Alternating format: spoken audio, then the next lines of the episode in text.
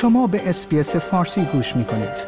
با رفتن به sbs.com.au به اخبار و گزارش های بیشتری دست خواهید یافت.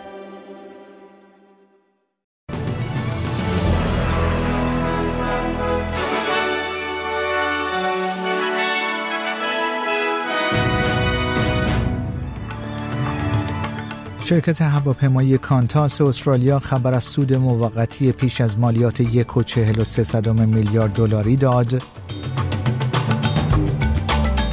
یکی از چهار نفری که در پاپا نیوگینی به گروگان گرفته شده بودند آزاد شد.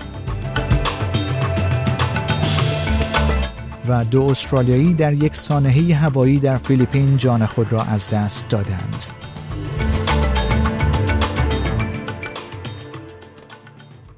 درود بر شما شنوندگان گرامی. این پادکست خبری امروز پنجشنبه 23 فوریه سال 2023 رادیو SBS فارسی است که من پیمان جمالی اون رو تقدیم حضورتون می کنم شرکت هواپیمایی کانتاس استرالیا خبر از سود موقتی پیش از مالیات یک ممیز چهل و میلیارد دلاری داده است.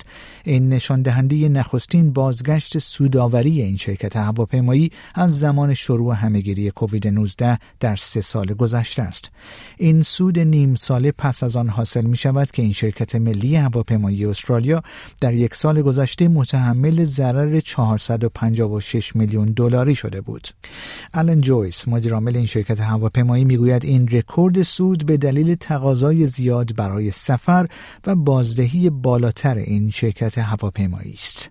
The first is travel demand, which remains very robust, particularly leisure travel.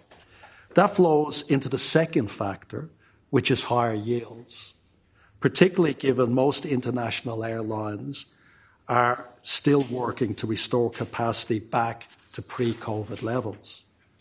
And the last driver is the $1 billion in restructuring benefits that are flowing through to our bottom line. وی همچنین هشدار داد که قیمت بلیط های این شرکت هواپیمایی به قبل از دوران همهگیری بازگردانده نخواهد شد.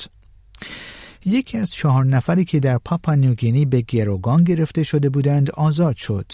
این در حالی است که یک استاد دانشگاه استرالیایی همچنان در اسارت است. مذاکرات برای آزادی او به همراه دو تن دیگر از افراد محلی پاپانیوگینی ادامه دارد.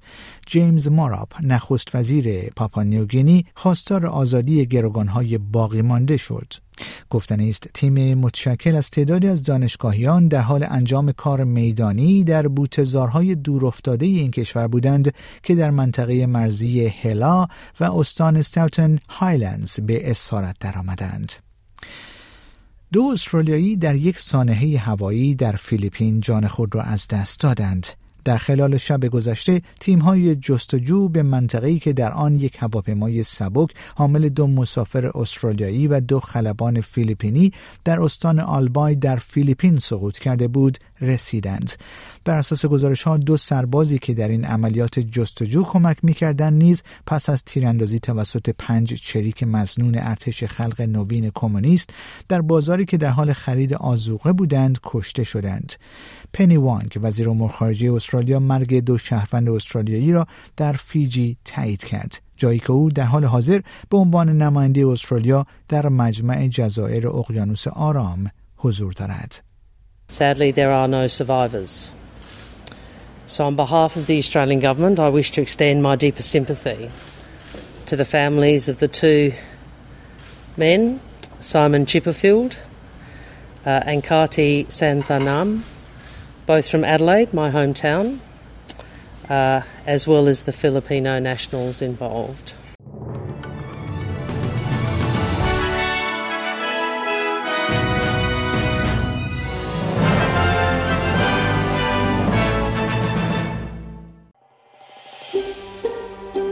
آیا می خواهید به مطالب بیشتری مانند این گزارش گوش کنید؟ به ما از طریق Apple Podcast، Google Podcast، Spotify یا هر جای دیگری که پادکست های خود را از آن می گیرید گوش کنید.